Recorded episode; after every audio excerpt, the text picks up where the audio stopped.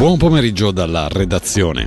È partita ufficialmente stamattina alle 10 con la prima assemblea online organizzata dai sindacati la giornata di mobilitazione sciopero del settore pubblico e parapubblico indetta dai sindacati OCST e VPOD.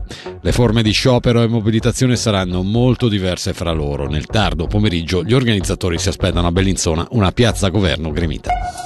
Entro la fine dell'anno il Parlamento dovrebbe esprimersi sul credito di 800.000 franchi per il progetto di massima della funivia Fusio-Ambri, che si prevede di realizzare entro il 2030-2031 con un investimento attorno ai 33 milioni di franchi.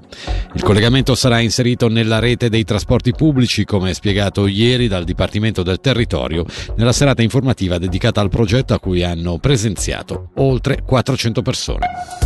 Il produttore cinematografico ticinese Luciano Rigolini è tra i vincitori del Gran Premio svizzero di design dotato di 40.000 franchi. Insieme a lui premiata è la stilista e direttrice creativa Lucie Meyer e la designer e ricercatrice Paola De Martin.